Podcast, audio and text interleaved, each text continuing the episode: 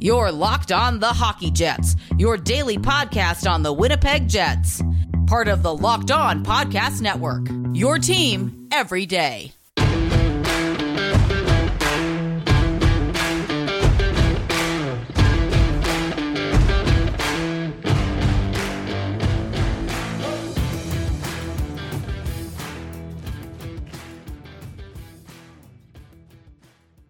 Hello, friends, and welcome to the Locked On Winnipeg Jets podcast, part of the Locked On Podcast Network, your team every day. I'm your host, Harrison Lee, an avid Winnipeg Jets fan and an online blogger. You can follow me on Twitter at HLLivingLoco and at LO underscore Winnipeg Jets. As always, if you enjoyed this episode and want to stay tuned for the latest and greatest in Winnipeg Jets news and analysis, be sure to like, follow, and subscribe on your favorite podcasting platform of choice, including Apple, Spotify, Google, and the Megaphone app. Subscribing is free and make sure you never miss another episode. Tonight's episode is brought to you by Locker Room. Download the Locker Room app from the iOS App Store and find one of our locked on rooms. Locker Room, changing the way we talk sports. On tonight's episode, it is time to dig into Winnipeg versus Toronto. Winnipeg's first home game in some time. The Jets have had a very long road trip, a couple of home games in between, but for the most part, Winnipeg was basically abroad in many other Canadian provinces, doing whatever it is the Jets do. After doing a nice 2 1 series win over the Calgary Flames over the past couple of, of uh, days, I, I felt like the Jets maybe had some momentum coming into this game against the Toronto Maple Leafs. Now, here's the thing. When it comes to the North Division, I tend to be of the opinion that, for the most part, most of the teams in this division aren't that great. And so it's really hard to get a barometer check on where Winnipeg kind of stacks up, because with so few legitimate contenders in this division, I think it's hard to get a sense of whether or not the Jets are actually decent or if they're just as bad as the rest. I tend to be in the camp that I think Winnipeg has the potential to be much better than a lot of these teams, but by the same token, with the current defensive and offensive systems that they use, as well as the really bad blue line roster, and I, I just don't really see much of an opportunity here for Winnipeg to actually improve without starting to seek some some assistance from elsewhere. The Maple Leafs were a really good challenge for this assumption, and certainly an opportunity to see if, in fact, the Jets were, were capable of uh, producing better results, or if my suspicions about this team were actually correct. And unfortunately, in the first period, the Jets kind of did the bad stuff. Um, you know, Winnipeg basically looked like they were not really prepared for this game. They came out looking very slow, and immediately, you know, the Leafs had more offensive zone possession. They had a cycle game going. They were getting Winnipeg on some counters. Not super dangerous stuff at first. I, I, think Toronto wasn't really getting to the slot, especially over the first couple of shots on goal, but of course you could tell eventually the Jets were going to concede something really stupid. The thing about the Leafs is that despite not having like the high end foot speed and counter ability of a team like, say, you know, Vegas or Colorado, Toronto's in zone passing is excellent. It's one of the best in the league. And so their ability to draw your defenders into really bad positions before they hit you with a rapid cross seam pass and, you know, basically do nice backdoor plays definitely makes them a team that strikes me as kryptonite for the Jets because let's be honest, Winnipeg's defensive structure is not really equipped to handle a lot of chaos and a lot of movement. That ended up coming true in just a few minutes early into the first period when Auston Matthews deposited a, a loose puck after Derek Forbort had gotten taken out by Pierre Luc Dubois.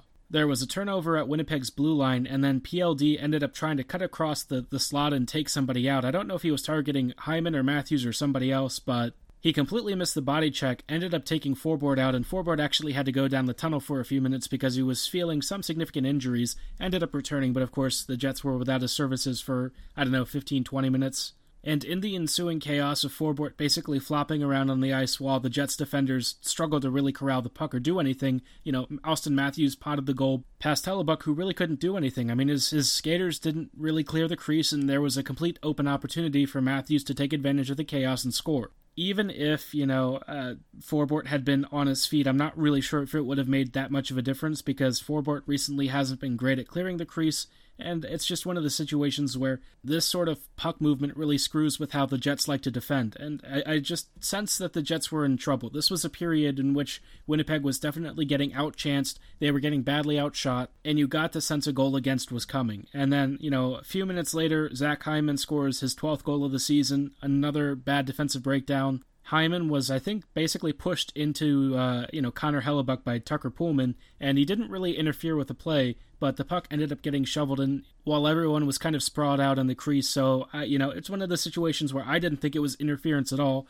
It seemed like a legal goal to me, and then, you know, Paul Maurice challenges it and gives Toronto like its second or third power play of the period because obviously the Jets lost the challenge. It's just one of those situations where I feel like the Jets are not really equipped to handle the way Toronto plays. There are games where the Jets have been very good against the Maple Leafs, and those games are, are unfortunately few and far between. The Jets generally struggle against this team, and it's not super shocking. I think we all sort of expect this to happen.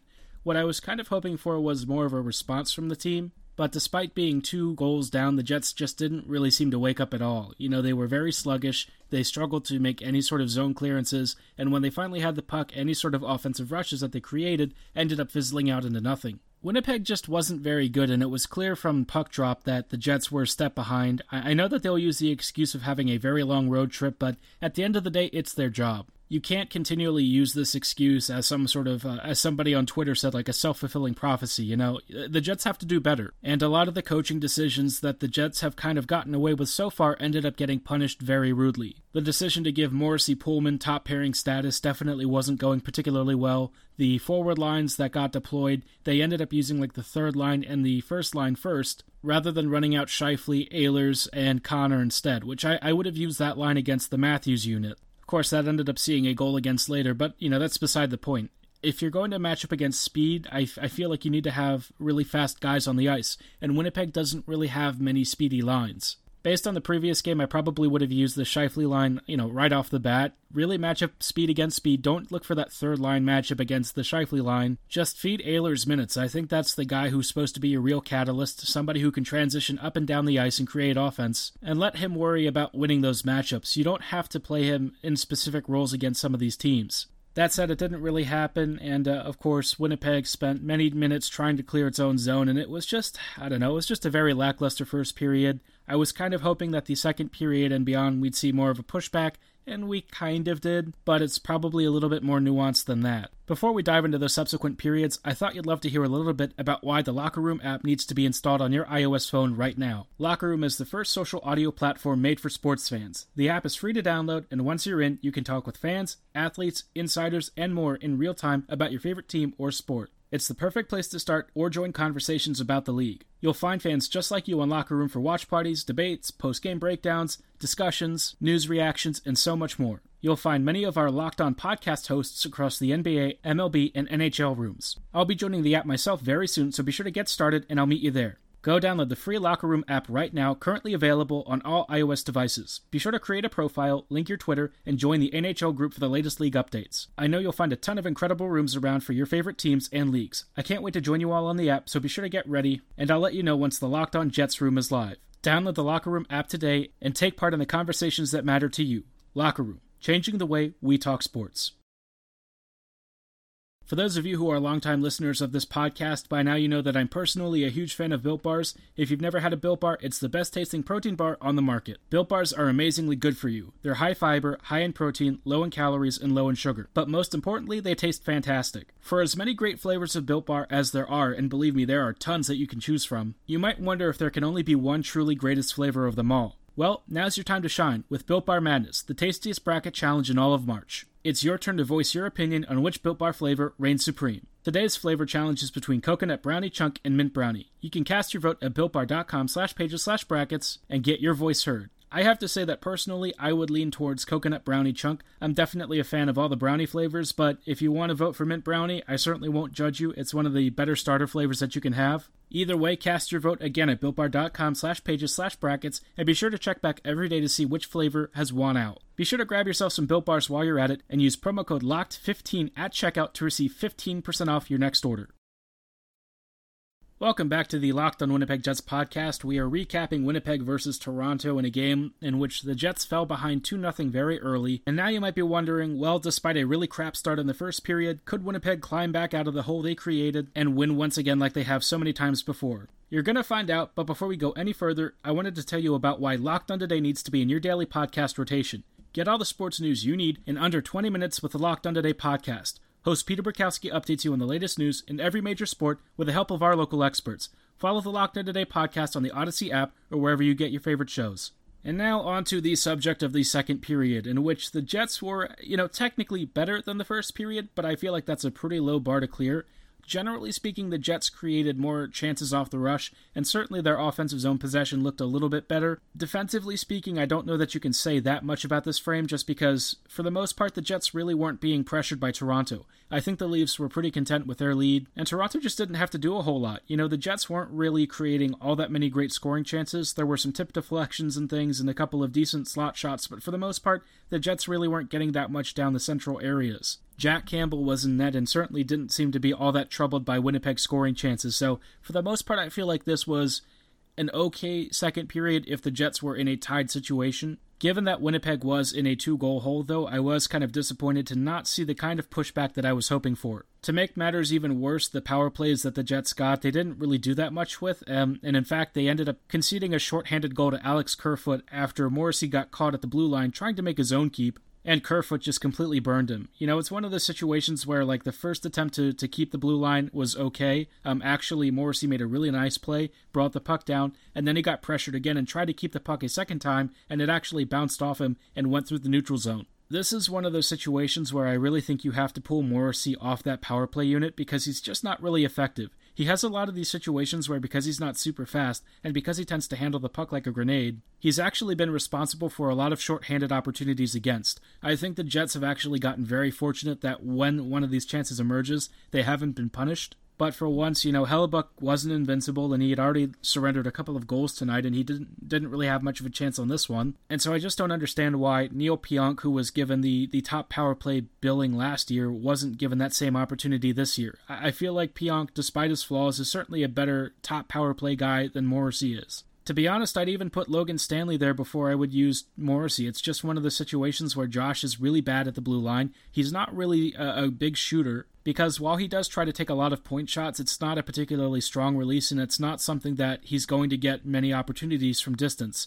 You know, he's the, he's the kind of guy who sort of drops between the hash marks or around the faceoff circle, and that's where he would actually score from. Now that he's like a primarily point player, a lot of that success has kind of gone away, and I feel like his power play value it's just not really there. I- am not really enjoying what he's doing up top. Stanley, for all of his flaws, can at least shoot pretty hard. Um, it's not one of those things that I, w- I would recommend him doing a lot just because his accuracy is at times a little bit questionable. But when he activates inside the offensive zone, you know, Logan's kind of a skilled skater on the puck. We've seen him do some really nice things around the faceoff circle or around the walls, and I feel like if you let him do that sort of stuff on the power play, he'll probably be more beneficial than Morrissey at least. I'm sure Morrissey was definitely pissed at himself, and he did slightly atone for it by scoring a power play goal just a few seconds after the shorthanded one, but by that point it kind of felt a little too late. You know, the Jets had a chance to cut the lead down to just one goal for the Leafs, and I feel like if you had a one goal deficit into the latter stages of the second period or even the third period, you could actually live with that. It's something you can work with.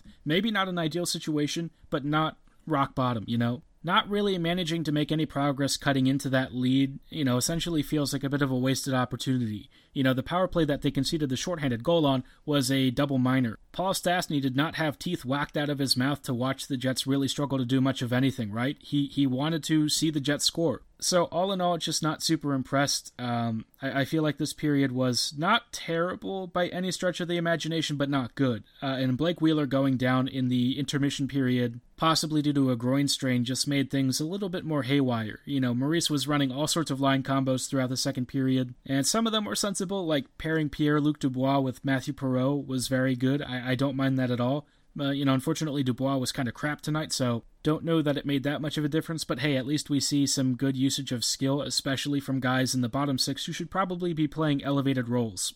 In fairness to Dubois, he wasn't the only guy who was struggling out there. You know, Nikolai Ehlers, who's been very good for almost this entire season, really the MVP of this team, he had a couple of moments tonight where I don't think he was quite as good as he should be. Sometimes he didn't really pressure a puck carrier when he had an opportunity to create a turnover, or he was looking for a route that wasn't really there. Just some, you know, detail stuff that I feel like he had an opportunity to extend a play, but I'm not going to really bust his balls that much. He's been such a dominant force for this team. The other guys on the squad do have to kind of step up. You know, Kyle Connor missed a lot of goal scoring opportunities. Some of them were deflected away, some of them were tough shots. Either way, though, it's what he's being paid to do. Scheifele was just kind of okay. It's just one of those games where I felt really blah about it, you know. Uh, and, and I think the question was, with a two goal deficit heading into the final period, Would the Jets reverse the fortunes and make themselves another nice win? You can probably guess the answer, but I won't spoil it before you hear about the greatness of betonline.ag. When it comes to the wild, wacky, and wonderful world of online betting, it's hard to know names you can trust. You need a really reliable source that's safe and convenient. That's why you should look no further than betonline.ag. BetOnline is the fastest and easiest way to bet on all your favorite sports action. Football might be over, but the NBA, college basketball, NHL, international soccer, and so many other sports are all in full swing. Not into sports? No problem. BetOnline even covers awards, TV shows, and reality TV, featuring real-time updated odds and props on almost anything you can imagine. Whether you want to place a bet on the next Stanley Cup champion or who you think might be the next person to get the axe on your favorite reality TV show, BetOnline also has you covered for all the news, scores, and odds you need so you'll always make the most informed bets possible. It really is the best way to do all your online betting, and getting started is super easy. Just go to betonline.ag on your desktop or your mobile device, and when you register for a very free account, be sure to use promo code LOCKEDON to receive a 50% welcome bonus on your very first deposit. Stop sitting on the sidelines and get in on the action today. BetOnline, your online sportsbook experts. Welcome back to this episode of the Locked On Winnipeg Jets podcast. We are recapping our thoughts on Winnipeg versus Toronto, which for me was a very disappointing game. You know, after the first couple of periods, I was hoping that maybe the Jets would be better in the third. Unfortunately, it was more of the same from the second period, which is to say that Winnipeg did actually create some scoring chances in a few sequences where maybe Jack Campbell was sweating just a tiny bit, but for the most part, Winnipeg just wasn't all that effective. Toronto basically messed with Winnipeg's dump and chase system and certainly shut down a lot of the in zone offensive opportunities that the Jets were looking for. The thing that sort of bugs me about the Jets is that when they finally let their defenders activate, it's never the guys that you want to see dropping below the faceoff circles. And it's always guys who really struggle to handle the puck or create offensive opportunities, and it's often in late game situations rather than just letting them do their thing at the start. In games like this against Toronto, you really have to apply the offensive pressure as soon as you get the puck, really, because Toronto is one of those teams that does actually cave under a lot of sustained pressure. This isn't a Leafs squad that's really invulnerable on defense. In fact, if you start to apply the right kind of movement and pressure, they really struggle. Lots of rapid puck movement, lots of speedy counters, all that sort of stuff really pushes Toronto to the limit, but unfortunately, the Jets just didn't really give them enough. Winnipeg really wasn't all that dangerous, and I felt like this was one of those games where Toronto just didn't have to do much. They basically needed to avoid tripping over themselves, and they were more or less assured of the win. The uh, the Jets ended up not scoring again, so of course the game ended 3-1, and I think there are a couple of very big takeaways. The first is that this team just needs to bite the bullet and put Ville Heinola in as soon as possible. Forget having him practice and train with the team. I get that you want to develop your prospects slowly, but let's be honest. Heinola probably improves this team immediately. With the lack of puck moving ability and IQ on the back end, it's all kind of come down to Neil Pionk having to really go beast mode alongside, uh, you know, Dylan DeMello on the third pairing, but Dylan DeMello isn't playing enough to really make that much of a difference, and Pionk is almost playing way too much because he really is ideally a second pairing guy, but oftentimes he's used as like a first pairing guy. While I think that is Winnipeg's current best option, I really want to see Heinola and or Samberg get a call up and be introduced to this lineup. Winnipeg, as is, has struggled to create a lot of opportunities from the lack of mobile puck moving support on the back end, and that's that's been a trend for the past couple of years now. It's even worse now that the lineup really doesn't have the sort of talent to facilitate this. But I think if you if you put in like a Heinola or something, the Jets are immediately going to see some sort of improvement. I, I can't say it's going to be like a massive improvement. I don't think it's fair to really put those sorts of expectations on Ville's shoulders. But you know, we've seen Ville basically boss Team Finland's back end for the World Juniors, and I really feel like his ability to do that at the AHL level has also been very prevalent. Let him try it again at the NHL level. We know that his sample size so far is it's not like amazing, but we certainly see the traits and skills and the IQ of a kid who's probably ready for NHL minutes. You know, Logan Stanley can only do so much in the third pairing role, and I don't really want to expose him to second pairing or above minutes. I think if you start to give Logan much harder assignments, he is going to struggle a lot. He had a moment tonight where he basically did the splits and got completely turned out by, I don't even remember who it was, might have been Marner or Matthews, but either way, just not a really good look. And it sort of highlights one of the biggest weaknesses with Stanley is that he's just not that mobile. You know, in possession of the puck, he is, you know, fairly fast and fleet of foot for his size, but when it comes to defensive mobility, that's something where he does struggle. And that's okay in third pairing minutes. You know, if you have a guy who is maybe not super fast, but he is big, physical, and he can actually contribute offensively, you can use that in a sheltered role. The problem is the Jets' left defensive side is such a mess that you don't really have much of an option. You do have to probably give Stanley a few more minutes, or you maybe insert Ville Heinola into one of those spots. Lord knows Josh Morrissey and Tucker Poolman are definitely way in over their heads right now. Give uh, uh, one of the young Finns like a chance to make an impact on this team. Heinola seems like he's NHL ready, and I don't really feel like him sitting on the taxi squad is doing him all that much good. Instead of trying to seek external help where you pay a lot of assets for a guy who's going to be around for maybe a year and a half, maybe instead use some of your internal assets and check out what you've got sitting on your taxi squad or the bench. The Jets have genuine pieces to make some kind of noise. I don't know how much of an impact they'll have in the playoffs, but they've got a great goaltender in Connor Hellebuyck. They've got a pretty dangerous offense. They just need the blue line support to back it all up, and they may be able to help themselves if they stop playing some of these guys who are really struggling and maybe introduce somebody who's really hungry to make a mark. As they say, free Heinola.